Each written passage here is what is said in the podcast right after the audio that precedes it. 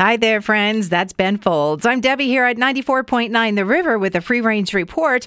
Rice Family Farms has a lot of organic pickling cucumbers. They all came ripe quicker than expected, so you can buy 5 pounds at a time. Coordinate at Free Spirits Beverage Company next to Lark and Larder on Orchard.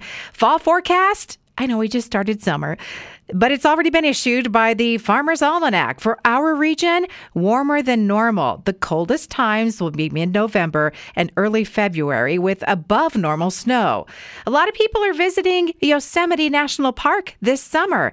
The parking is a problem, and there are traffic jams, people waiting in their cars for up to 4 hours. Now, the park used to require reservations, but they did away with that system. Here's what I remember about visiting Yosemite years ago. We had a picnic, and then we tried to put some garbage in the bear-proof trash cans, and we couldn't figure out how to open them. I guess pack it in and pack it out is a better strategy anyway, right? You want a llama at your wedding? That is a trend. You rent the service, and they even wear flower headbands. They're pretty cute. New cheesecake flavor at the Cheesecake Factory. It's cookie dough with pecans. And if you're looking for locally owned restaurant desserts, they are over the top every week at Cucina de Apollo on Vista.